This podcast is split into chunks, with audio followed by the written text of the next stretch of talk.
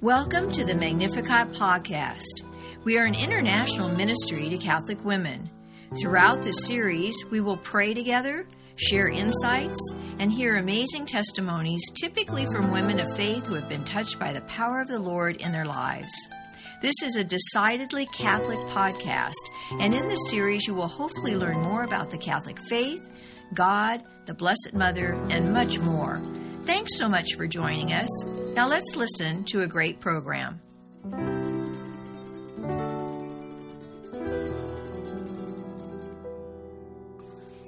Today we have a prayer request to share with you that was sent to us on the Feast of the Annunciation, March 25. It certainly gives each of us food for thought.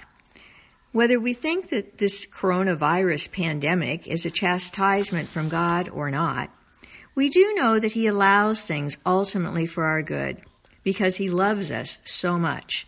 And we know God can bring good out of anything, as St. Augustine tells us, even evil.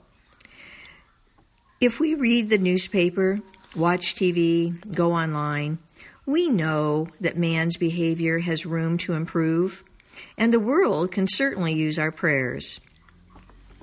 The late Archbishop Fulton Sheen stated that woman is the measure of the level of our civilization. The moral level, he said, of any society is formed by women. Women's influence, he said, was powerful, for good or for evil. And when a woman's heart is captured by the Lord, she brings many to him. We have seen that, that the transformation of a woman in Christ has had an effect in families, parishes, and the workplace. Pope John Paul II, in his apostolic letter on the dignity and vocation of woman, states that many times in the Old Testament, in order to intervene in the history of his people, God addressed himself to women. He continues to address himself to women today but unfortunately, the world has effectively evangelized women more than the Word of God.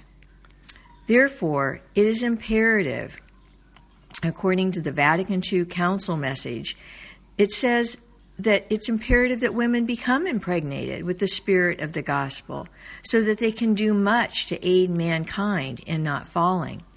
Now, that council message to women was December 8, 1965. Perhaps Magnificat has been raised up for such a time as this. My dear Magnificat sisters in Christ, the following thoughts have been pressing on my heart since the outbreak of the coronavirus. I could keep them silent no longer. Every aspect of this pandemic and its effect on society has been addressed by the media the medical, economic, social, political, emotional, and religious. And yet there is an area the media has not touched upon the spiritual contagion. About 30 years ago, our dear former Bishop Bernard Schmidt said something at our parish celebration of confirmation that has stayed with me. He said, The problem is, we have just become too comfortable with evil. Wow. And that was 30 years ago. We have a much different picture today. The spiritual contagion I'm speaking of is our collective sinfulness as a nation. I'm sure everyone can see the litany of sins we Americans have fallen prey to materialism, greed, licentiousness, abortion, and euthanasia are among the most prominent. For quite a while, our Western culture has had no need for God. So many of our vain idols sports, shopping, vacations and leisure, even education, and especially the stock market, have all been jerked to a halt like a steel rod thrust into the cogs of a wheel. And still, we deny any ownership of the fact that we may need some correction for straying so far from our Christian roots. We hear it proclaimed that we will get through this by the power of our sheer will and might, technology, and government funding.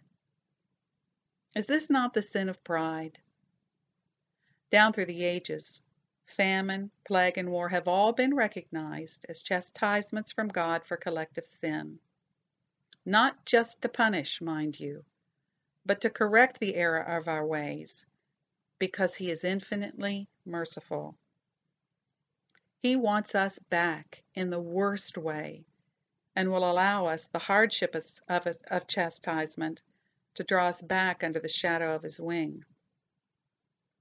We all have been asking for prayers for the pandemic to end. But have we humbled ourselves to God, recognizing that in His mercy He allows chastisement to bring us closer to Him? Can the obviously sick man get well by merely asking that his symptoms just go away? Does he not need to first admit he is ill and then seek the proper treatment to cure the illness? What is the proper medical treatment for a spiritual contagion? The psalmist writes, My sacrifice, O God, is a contrite spirit, a contrite, humbled heart, O God you will not scorn. In Second Chronicles, God made a promise to Solomon that if he closed the rains from heaven, or commanded the locusts to devour the land, or sent pestilence among the people, that if then my people, upon whom my name has been pronounced, humble themselves and pray, and seek my face, and turn from their evil ways, I will hear them from heaven and pardon their sins and heal their land. Thank you, Jesus. I know many humble people who pray. Among them are the spirit filled women of Magnificat. They believe the promises of God's Word and act upon it. And I am proposing to you that we, as an army of prayer warriors gathered for such a time as this, offer prayers of penitence acknowledging the sinfulness in ourselves, our families, our communities, our workplaces, our churches, local, state, national, and international governments, and all businesses that promote sinfulness. Let us ask forgiveness for all the ways we have just become too comfortable with evil in so many aspects of our society. Let us pray in a way no one else is praying on behalf of our nation. Let us pray in proxy for humility, seeking the face of God, so our nation may repent and turn from its evil ways. I believe it is no accident that all this occurred during Lent. The poignant readings from Hosea last Friday and Saturday almost shouted out. We are now experiencing a very different manifestation of the thrust of the Lenten observances of prayer, fasting, almsgiving, and now an isolation that literally sets us apart.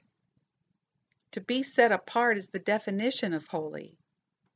He has deliberately set us apart so we can become holy.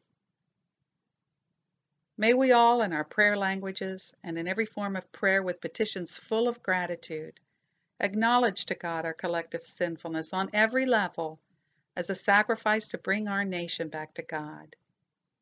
May He speak to us and guide us through this dilemma. And may a true repentance, which is the deliberate turning towards God, flourish in our nation and the world. God's love overcomes all wickedness and even death. Jesus, I trust in you. Thank you, your sister in Christ. Thanks so much for listening to this Magnificat podcast. Have you been touched by our time together? If so, for more information or to find a Magnificat chapter near you, go to our website at magnificat-ministry.org or visit us on social media.